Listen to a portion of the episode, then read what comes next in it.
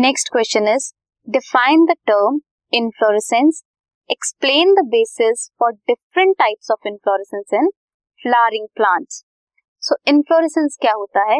It is an arrangement of flowers on the flower axis flowers कैसे arrange होते हैं flowering axis पे? उसे बोलते हैं इनफ्लोरेसेंस फ्लावर्स कब अराइज होते हैं? ड्यूरिंग फ्लावरिंग सीज़न कहाँ होते हैं?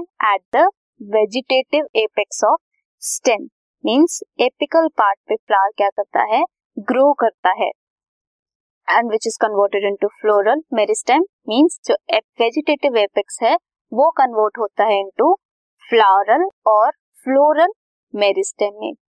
Based on the floral axis continues to grow कैसे ग्रो करता है? और ends in a flower inflorescence दो तरह की होती है racemose and cymose inflorescence racemose inflorescence में फ्लावर्स जो हैं वो लेटरली ग्रो करते हैं।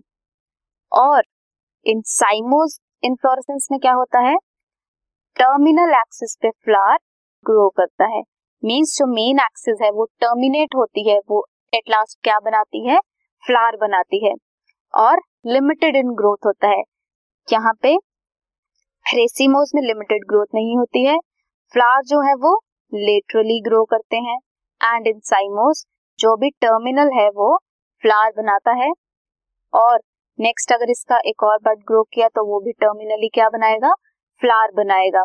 So these were two types of inflorescence racemose and cymose और इन्फ्लोरेसेंस क्या होती है mainly arrangement of flowers on the flowering axis this podcast is brought you by Hubhopper Shiksha Abhiyan अगर आपको ये पॉडकास्ट पसंद आया तो प्लीज़ लाइक शेयर और सब्सक्राइब करें और वीडियो क्लासेस के लिए शिक्षा अभियान के यूट्यूब चैनल पर जाएँ।